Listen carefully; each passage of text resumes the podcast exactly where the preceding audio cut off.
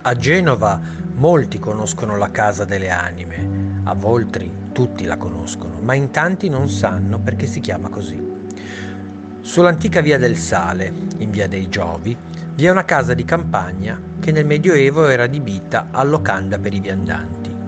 I gestori di questo asilo erano però dei malfattori.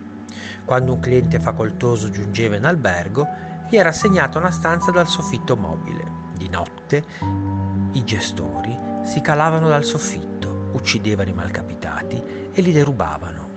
I cadaveri erano poi gettati in una botola sotto la cantina. Con il tempo i delinquenti furono scoperti e giustiziati e da allora nessuno volle più abitare la Cade Anime, perché si pensava fosse infestata dagli spiriti.